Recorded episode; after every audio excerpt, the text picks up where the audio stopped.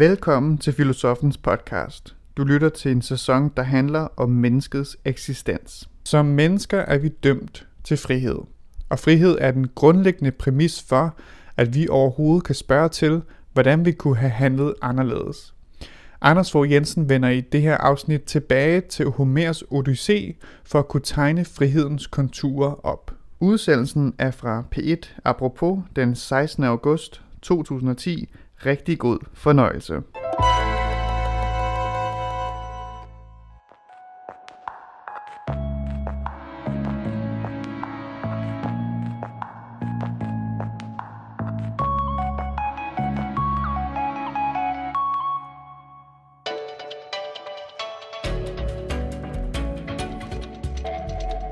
Apropos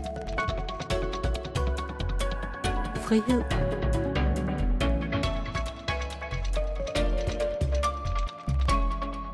Frihed betyder ansvar, og derfor bliver den frygtet af de fleste mennesker. Ja, sådan skal forfatteren George Bernard Shaw engang have sagt.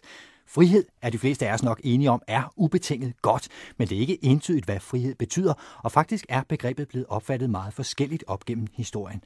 At friheden er taget til på den måde, at moderne mennesker er mere frie, end folk var flest i gamle dage, det er en anden ting, de fleste af os nok er enige om. Vi får mere og mere frihed i form af flere muligheder, og dermed får vi også mere ansvar. Et ansvar, som til tider kan virke tyngende og ligefrem trættende. Ja, nogle gange taler filosofer om at være fordømt til frihed og om frihedens forbandelse. Så måske er det vores opgave hver især at begrænse vores frihed, for ikke at løbe vild i alt det mulige. Jeg hedder Mikkel Krause. Velkommen til Apropos.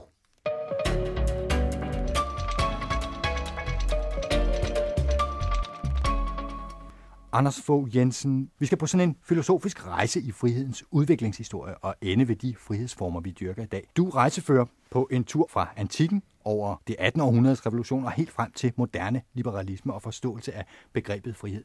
Velkommen her i Apropos. Tak.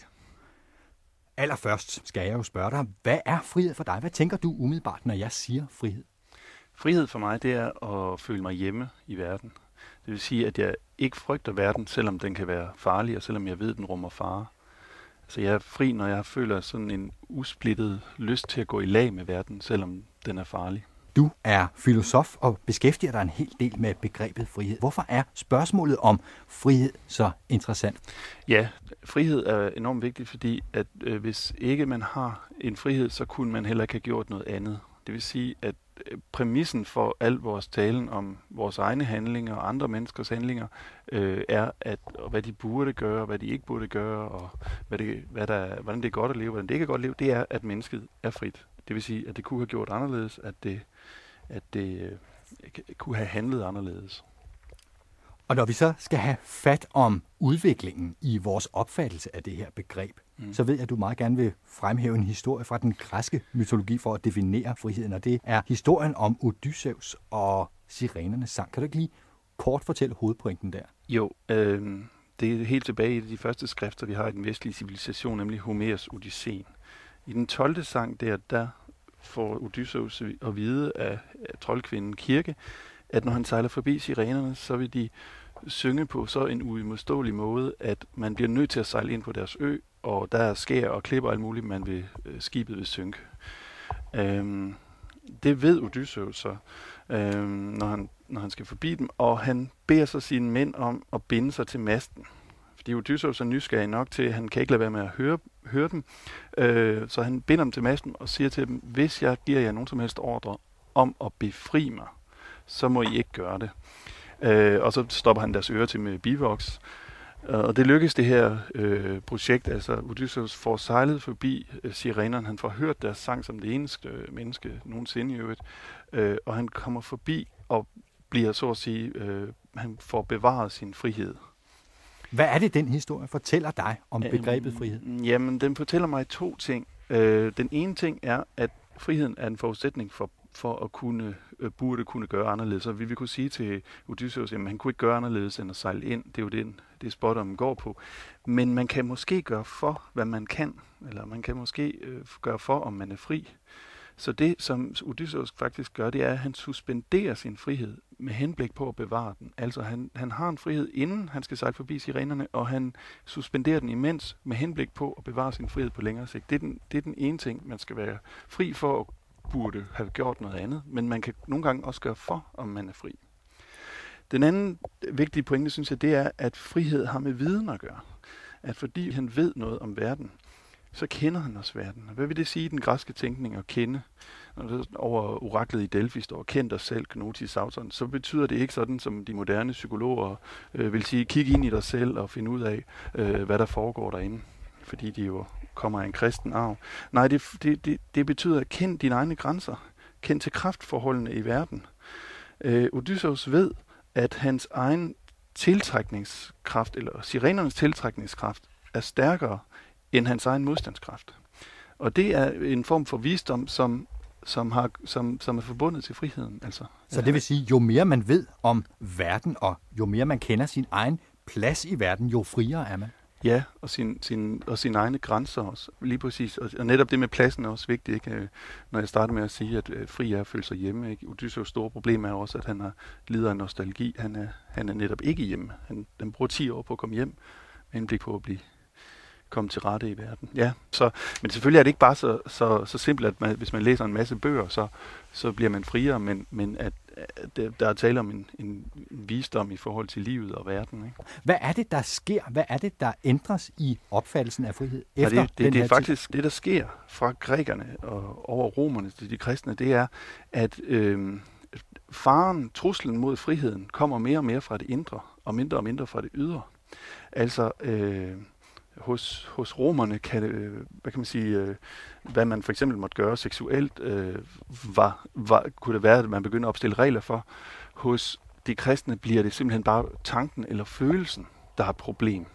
Altså for eksempel øh, øh, kan penetrationen være et problem for romerne, mens det hos Augustin i det, i 4. århundrede er øh, selve bare erektionen, selve det, han kan tænke, at, at hans egne lyster inden i kan drive ham til et eller andet, det er en trussel mod friheden. Øh, så, så vi får altså en mere og mere øh, hvad kan jeg sige, indadvendt forhold, og, og truslerne og farerne mod friheden kommer indenfra. Øhm, og så kan man spørge, hvad, hvad stiller de kristne op med det? Jo, de, de opfinder øh, askesen, eller de låner den. Øh, askesen er det at afstå fra at bruge sin frihed. Altså men, at følge sin lyst. Men er det en frivillig størrelse, eller er det at sætte ufriheden i system, sådan som du ser det? Ja, det, det kan man, man kan godt sige, at den, det, det som øh, man får gjort i kristendommen, det er, at man siger, at individet ikke altid kan, kan forvalte sin frihed selv, så det må gå igennem en lærer, hvor det lærer at tøjle, øh, tøjle sin øh, frihed, tøjle sin lyst med henblik på at bevare friheden. Groft sagt så kan man sige, at at i det øjeblik, at jeg har lyst til noget, så er jeg ufri. Hvis jeg har lyst til at være sammen med andre mennesker, så er jeg afhængig af dem. Hvis jeg har lyst til at øh, æde og drikke, så er jeg afhængig af det. Hvis jeg har lyst til sex, så er jeg afhængig af det. Så på, på mange måder så handler askesen om at opnå det, man kalder apatheia, altså apati, at man ikke er i patos vold. Øhm, så det er, en, det er en træning i at, at blive fri fra, øh, ja, fra kødet eller fra lysten, fra, øh, fra det, der foregår inde i mig, med henblik på at kunne Øh, øh, i sidste ende blive fri fra den her verden, så jeg kan øh, blive overladt til en anden verden. Så, så der, der, der er en enorm kamp om frihed. Frihed er nok et forudsætning for hele den her diskussion øh, om, hvad man bør og hvordan man bør leve, men det, den, den det, det bliver mere og mere en kamp at opretholde den. Og hvor længe holder så den her kristne eller romerske frihedsopfattelse, hvor det altså er kampen mod lysten og den ufrihed og afhængighed, der kan følge med det at være i sine drifter eller sine lysters vold? Jamen, den går, den går langt op, også øh, helt op i, i vores, vores moderne verden. Altså, man kan sige, i dag har vi måske sådan en, en, øh, en, en frigørelsesopfattelse, at, øh, at det handler om at demonstrere, at man er, er fri og kan, kan netop kan være i sin lysters vold. Men, øh, men jeg vil mene, at den, øh, den, den kommer til at spille en rolle øh, langt, langt op i, i moderniteten også.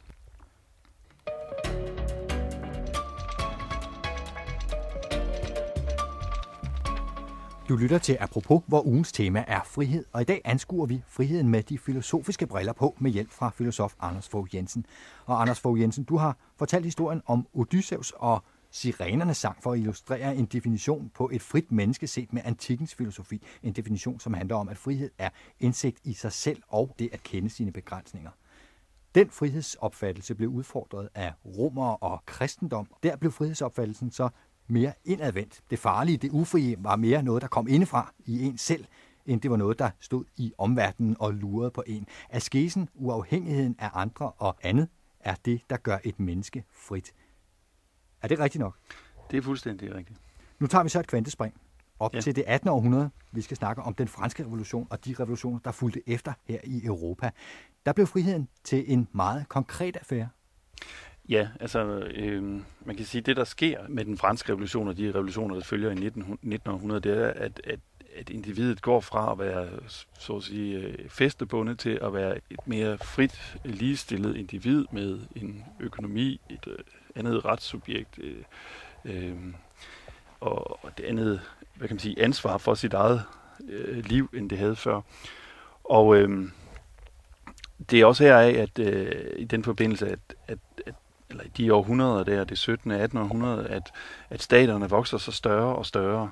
Der går sådan en, en hvad kan man sige, en anekdote om en, en købmand, øh, og så Ludvig den 14. Øh, finansminister Colbert, der skulle have spurgt den her købmand i, en gang i de 17. år, midten af det 17. århundrede, nede Le Chanvre. Øh, hvad kan vi gøre for dem, her købmand? Og så siger købmanden, ja, det I kan gøre for os, det er at lade os være. Laissez nous faire på fransk. Ikke? Øh, Så det her udtrykket laissez faire kommer. At det, som staten kan gøre bedst for individet, det er egentlig at lade det være. Der, øh, hvad kan vi sige, har vi kimen til liberalismen. Liberalismen, som er en kamp for i første omgang at befri individet, øhm, men ikke ved, i hvert fald i tanken, at staten blander sig hele tiden, men ved, at staten holder sig tilbage.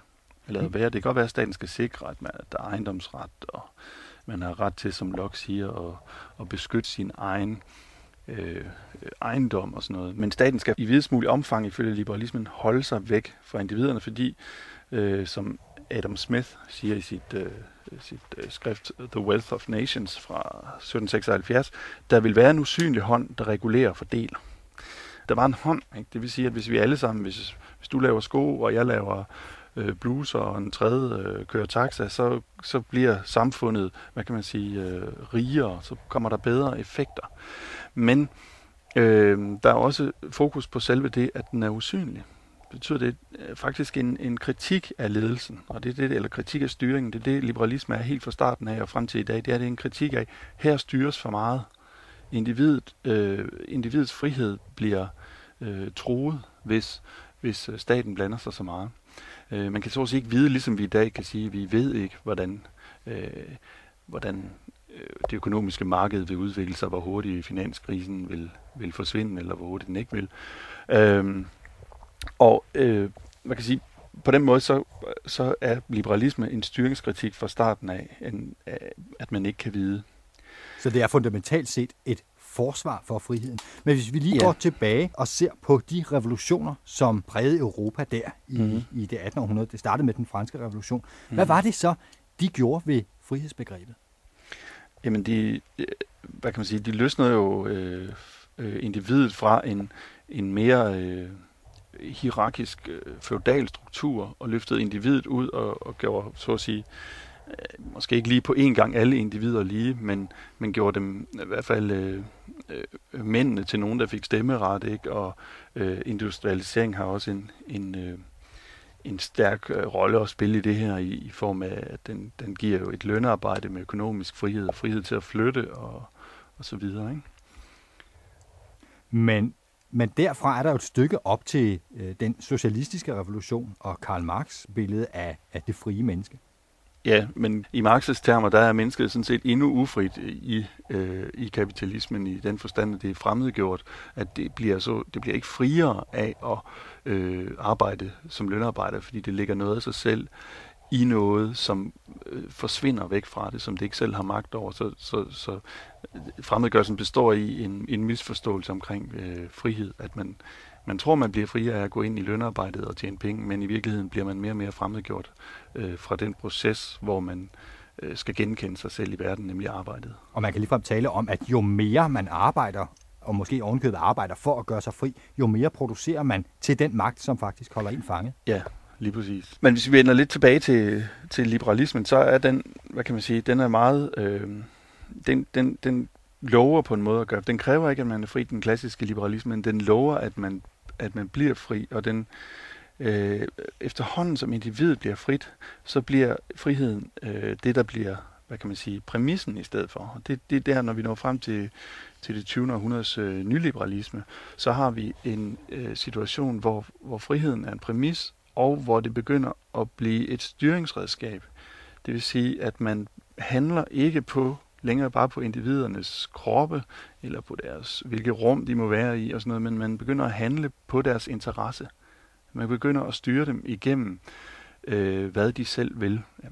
Give dem, give dem lyst eller motivation eller interesse i noget. Altså at bruge selve det som et styringsredskab? Mm, ja, altså det, det kunne være, men ligesom eksempelvis man kunne sige, i stedet for at sige, nu vil vi ikke have biler fra før 1980 på vejene, vi, øh, alle, der har sådan en bil, skal skrotte den, eller vi kommer og skrotter den. Så siger man, okay, vi laver en skrotpræmie, øh, således at individerne selv kører hen og skrotter den bil.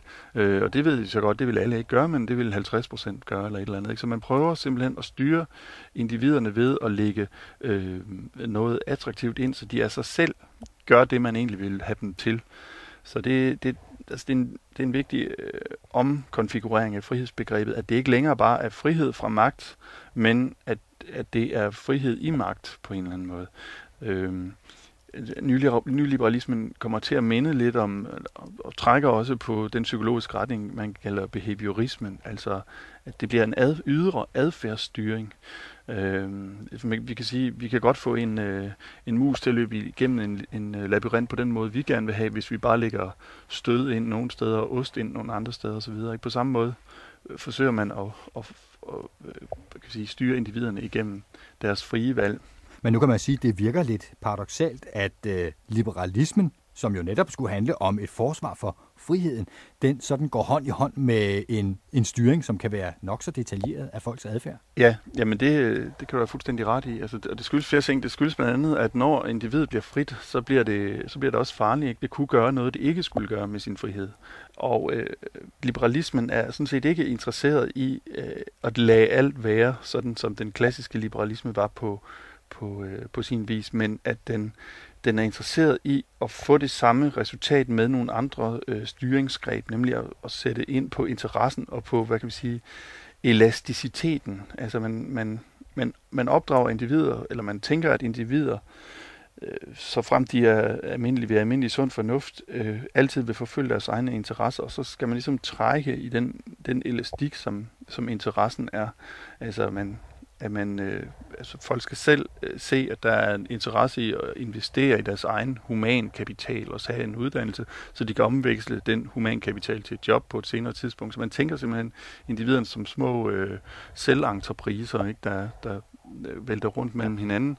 Øhm, og den styring kan give problemer nogle gange, ikke? når vi for eksempel hvis vi har at gøre med, med narkomaner eller vanvittige, så har de ikke denne, så kan man ikke trække i elastikken længere, fordi de, de vil for enhver pris have den øh, det stof, de skal have, eller de vil for enhver pris gøre eller sige det, de, de nu vil. Ikke? Men man tænker grundlæggende i, at individet er, øh, bedriver forretning altid, når de overvejer, om det skal handle, og det gælder, hvad enten det skal overveje om at købe parkeringsbillet til sin bil, øh, så vil de lave en kalkyle, kan det betale sig, eller kan, kan det ikke betale sig, hvor, hvor stor er risikoen for at blive opdaget, hvad er bøden osv.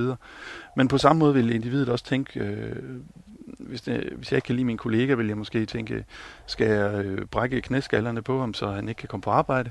Hvad er chancen for at blive opdaget? Hvad er, øh, hvad er, øh, hvad er øh, hvad kan man sige, straffen?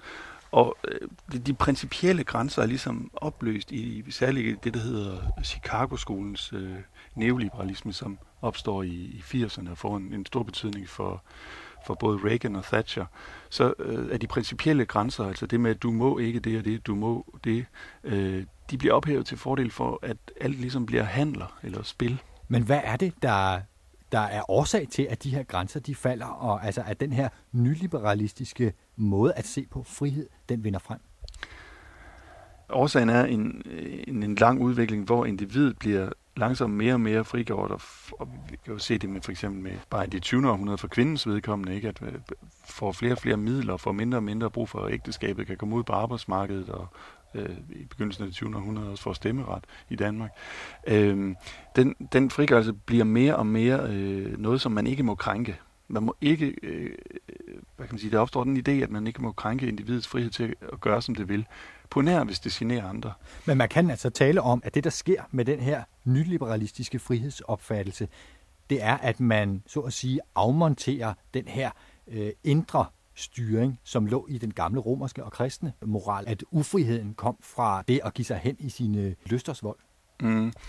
Altså, her vil man sige, jamen, giv dig hen i din lyst og svold, hvis du vil. Vi styrer dig bare igennem, hvad, dels og, altså, igennem, hvad du har lyst til.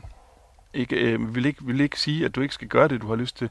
Gør det, du har lyst til, men vi gør det bare mere eller mindre attraktivt at gøre det, du har lyst til fra broafgifter ikke, øh, til økonomiske øh, afgifter på visse fødevarer og, og fratagelse på andre fødevarer, så, så styrer man individets adfærd på den måde. I stedet for at forbyde nogle ting, så, så prøver man at, at påvirke adfærden øh, ved ydre afgiftsstyring. Du har sagt, at frihedens historie viser en ommøblering af frihedsbegrebet i forhold til andre begreber. Hvad mener du egentlig med det? Jeg mener i særlig grad øh, i forhold til magtbegrebet, at frihed øh, har betydet frihed fra øh, at skulle gøre noget bestemt. Ikke? I den græske tænkning, øh, skole, øh, som vi har vores skole fra, det, det betyder fritid på græsk. Ikke? Og, og øh, de frie mænd var dem, der var fri til at, ja, at gå i skole, i stedet for at, skulle lave noget, der havde et formål, så, som for eksempel skomageren, der skulle lave sko, eller sandalmageren, der skulle lave sandaler. Ikke? Øhm, så øh, kan vi sige, at frihed langt hen ad vejen, også det vi forstår ved fritid, øh, at det er noget, hvor man er fri fra at, at gøre det, man skal, eller øh, det, gøre det med et formål, altså fri fra arbejde. Øh, så man, øh, man kunne være underlagt en magt, og så kunne man være fri fra den. Ikke? Øh, men det, der begynder at, at, at, at tone sig stærkt frem i det 20. århundrede, det er, at det bliver mere og mere frihed i magten, end frihed øh, fra en magt. Altså mere og mere, når liberalisterne tænkte, at vi vil gerne være fri for, at staten blander sig, så, de, så, så handlede det stadig om frihed fra magt. Ikke? Men nu handler det mere og mere om øh, at give individerne en frihed til at vælge selv, således at man selv kan øh, bagefter ansvarliggøre dem for, øh, hvordan deres liv er. Altså hvis staten ikke længere øh, bestemmer om... Øh, øh, det, øh, om fosteret skal scannes, men hvis den øh, gravide selv skal bestemme det i samordning med, med den formodede far, så står der nogle mennesker og har et ansvar, som så i sidste ende også øh, på en måde bliver ansvarlige for, om det her barn bliver handicappet, fordi de er blevet præsenteret for nogle sandsynlighedskalkyler og et frit valg. Øh, Øh, så i høj grad fungerer magten igennem at tildele individer en frihed, og så øh, kan vi sige bagefter øh, også forvente, øh, at de selv har og tager ansvaret for det valg.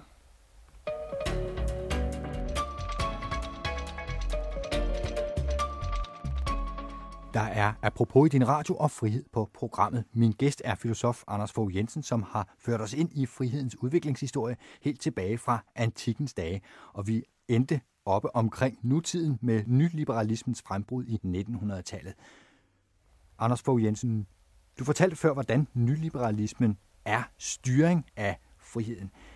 Men øh, betyder det så, at det er en slags pseudofrihed, vi har i dag, fordi vi lader os styre i vores frie udfoldelse? Øh, nej, jeg tror bare, vi, vi skal forstå det som, at frihed ikke er frihed fra styring, men, men igennem styring, at vi, vi styrer andre igennem vores frie udfoldelse, men der bliver også styret igennem vores egen frihed. Altså vi får, vi får tilbudt øh, forskellige valg og får forskellige typer af ansvar for det. Arbejdsløshedssystemet, ikke? Altså at komme ind i det system øh, er ikke bare at forholde sig til ret og pligt længere, det er at få øh, tildelt en række valg, at blive øh, forventet, at man tager sin frihed på sig og øh, tager ansvar for de valg, man får. Hvis ikke man ligesom går ind i det maskineri, så, øh, øh, hvad kan man sige, så, så virker det ikke. Så virker øh, frihedsspillet ikke, som man skal, som man skal spille. Øh, for eksempel på socialforvaltningen, eller hvor det nu måtte være, ikke? eller på arbejdspladsen øh, forskellige steder. Ikke? Man, kan, man kan dog nok få en ordre øh, øh på mange arbejdspladser længere, men skal øh, selv foretage en række valg, som man så øh, må tage ansvaret for. Men hvad tror du, at det gør ved os, at vi har så stor frihed og så dermed også så stort et ansvar, som vi har ifølge af de mange muligheder, vi bliver præsenteret for i dag? Ja, det er dels det, at, at, at vi får jo på en måde ansvaret for vores eget liv. Man kan sige noget af det, som øh, sociologer som Bourdieu studerede i 70'erne i Frankrig, det var, øh, hvordan der var en ulighed i, i skolerne på grund af øh, forskellige øh, sociale hierarkier, ikke? At, at det gik de fattige dårligere simpelthen. Øh, og man, man, man, man var dog fri for at have ansvaret for det. Ikke? Man kom fra et fattigt hjem, så var man en dårlig elev. I dag er der ikke nogen elev, der kan sige sig fri for det ansvar, om det går en godt, fordi det skal tage en lang række valg, øh, og det bliver selv draget til ansvar. Så der er den, at vi på en måde får ansvaret for, om vi er succesfulde individer eller ej, fordi det virker som om, at alt er muligt. Men i virkeligheden er det ikke alt, der lader sig gøre. Og det, den, den situation øh, gør, at man så at sige, løber ud i det mulige hele tiden. Men du har selv nævnt blandt andet fraværet af frygt og tilstedeværelsen af tryghed som noget af det, som er frihedens væsen. Vil det give dig større tryghed og mere frihed, altså hvis du blev fritaget for noget af det ansvar, ved at nogen de valgte og tog stilling for dig? Jeg samtidig, samtidig gør det. Altså, at, at, at øh, men nu skal vi det her, fordi der er nogen, der har sat en kurs, og det er der, vi skal sejle hen. Eller øh, når, når jeg skal lave den her type af opgave, så er det så er det det her schema, vi kører efter. Det giver mig en frihed fra ikke at overveje hele tiden. Altså, jeg, jeg prøver ikke at, at sige, at det er noget dårligt, at vi er blevet friere. Men det har ført en ny, dels en ny type belastninger med, os, med sig, og en ny type af af ansvar med sig, hvor, øhm, øh, hvor jeg hele tiden på en eller anden måde skal tage stilling. Der bliver hele tiden givet mig øh, nye muligheder. Det er ligesom at være nede i sådan en, en bagels butik nogle gange, ikke? hvor man ikke bare kan bestille sin sandwich, men man skal tage stilling en 8-9 gange til alle mulige dressinger og alle mulige.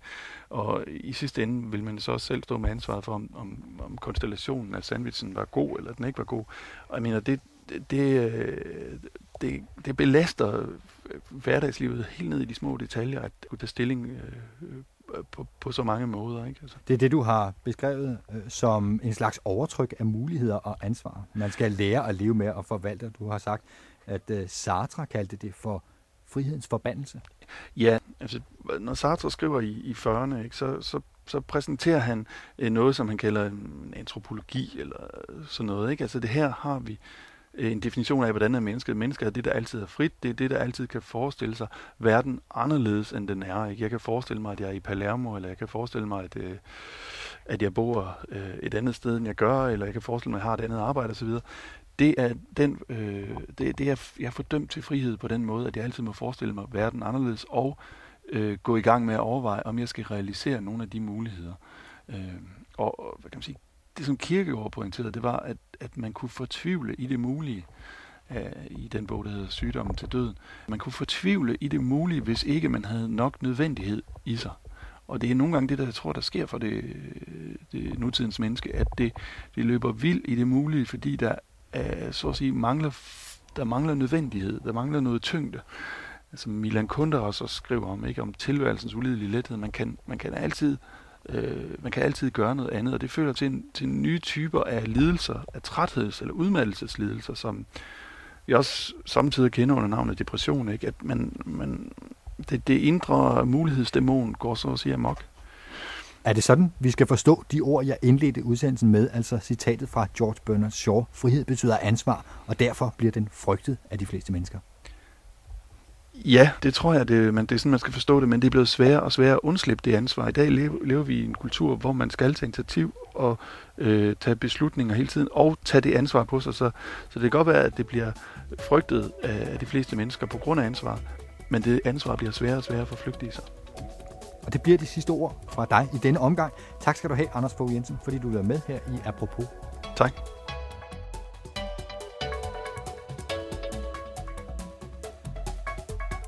Og her sætter jeg et punktum for dagens Apropos. Jeg håber, du bruger dit frie valg til at tænde for Apropos igen i morgen. I så fald kan du møde en mand, som mener, at der hele tiden hugges små bidder af vores personlige frihed. Det er i morgen kl. 15.30 her på P1. Indtil da kan du på hjemmesiden dr.dk apropos genhøre dagens program og tidligere udsendelser. Bettina Olsen havde tilrettelagt dette program. Jeg hedder Mikkel Krause. Vi høres ved.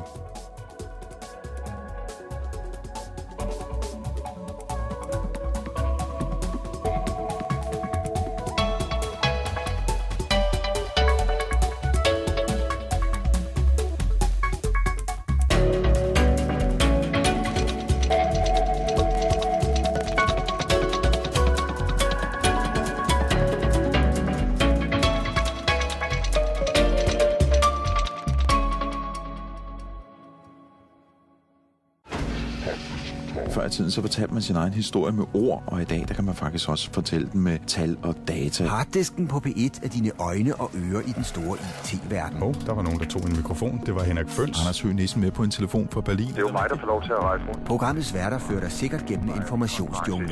Og den robot, jeg så refererer til nu, den hedder Justin, og den er bygget som en slags butler, så den kan bruges i hjemmet. Hør om den nyeste teknologi og hvad den betyder for dig i Harddisken på P1 hver onsdag 13.03. Livslange venskaber er på retur. Det er der i hvert fald nogen, der påstår.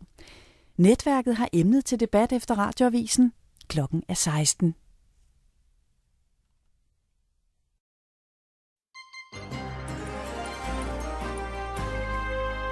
Pensionspenge skal slukke virksomheders tørst efter risikovillig kapital. Husejere med glaseret tegltag kan komme i problemer efter et sagsanlæg og så fortsætter urolighederne i den indiske del af Kashmir. Velkommen til 10 Minutters Radioavis, redigeret af Torsten Ellermann Eriksen. Jeg hedder Jakob Buskolsen. Pensionsselskaberne er klar til at skyde milliarder af kroner i danske virksomheder. Et hurtigarbejdende udvalg skal lave en model, som kan tilfredsstille pensionsselskabernes betingelser for at lukke op for pengekassen. Det er især små og mellemstore virksomheder, der stadig har svært ved at skaffe risikovillig kapital i bankerne. Derfor er økonomi- og erhvervsminister Brian Mikkelsen gået til pensionsselskaberne for at få dem til at være med til at skabe ny vækst baseret på pensionsmidler. Vi har øh, i dag haft det første øh, gode konstruktive møde. Mødet resulterede i et hurtigt arbejdende udvalg, der i løbet af efteråret skal barsle med en model, som betyder, at ordningen også bliver attraktiv for pensionsselskaberne at være med i. Altså sikre et godt afkast til pensionsopsparerne. Og det tror direktør i ATP, Lars Rode, er muligt. Vi skal finde nogle modeller, som gør det muligt at tilføre kapital, ansvarlig kapital til mindre og mellemstore danske virksomheder og til nystartede virksomheder. Der er et hul for øjeblikket. Målet er en fond på 5 milliarder kroner, dels altså penge fra pensionsselskaberne, men de kommer ikke til at tage risikoen alene. Staten vil også skyde penge i fonden. Hvor mange vil Brian Mikkelsen dog ikke løfte sløret for endnu? Ja, nu snakker vi så også med dem, om der er lovgivningsmæssige barriere for det, om der er praktiske problemer med det. Øh, og så har jeg jo som sagt tilkendegivet i dag, at staten også går aktivt ind i det, så der er incitament for begge parter til at gå aktivt ind i den her proces. Rikke Bundesen stod for indslaget. Retten i Aarhus skal nu afgøre, om et sort glaseret tegltag blænder naboen så meget, at det er ulovligt. Og husejeren